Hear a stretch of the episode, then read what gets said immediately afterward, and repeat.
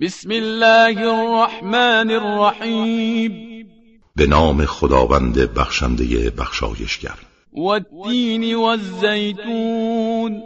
قسم به انجیر و زیتون یا قسم به سرزمین شام و بیت المقدس وطور سینین و سوگند به تور سینین وهذا البلد الأمين و قسم به این شهر امن مکه لقد خلقنا الإنسان في أحسن تقويم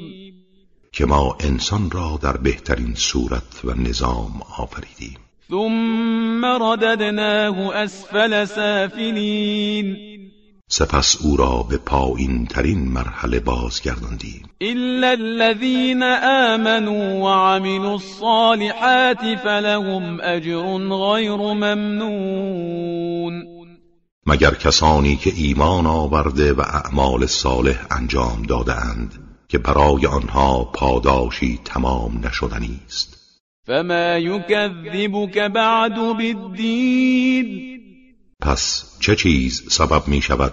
که بعد از این همه دلایل روشن روز جزا را انکار کنی أليس الله بأحكم الحاكمين آیا خداوند بهترین حکم کنندگان نیست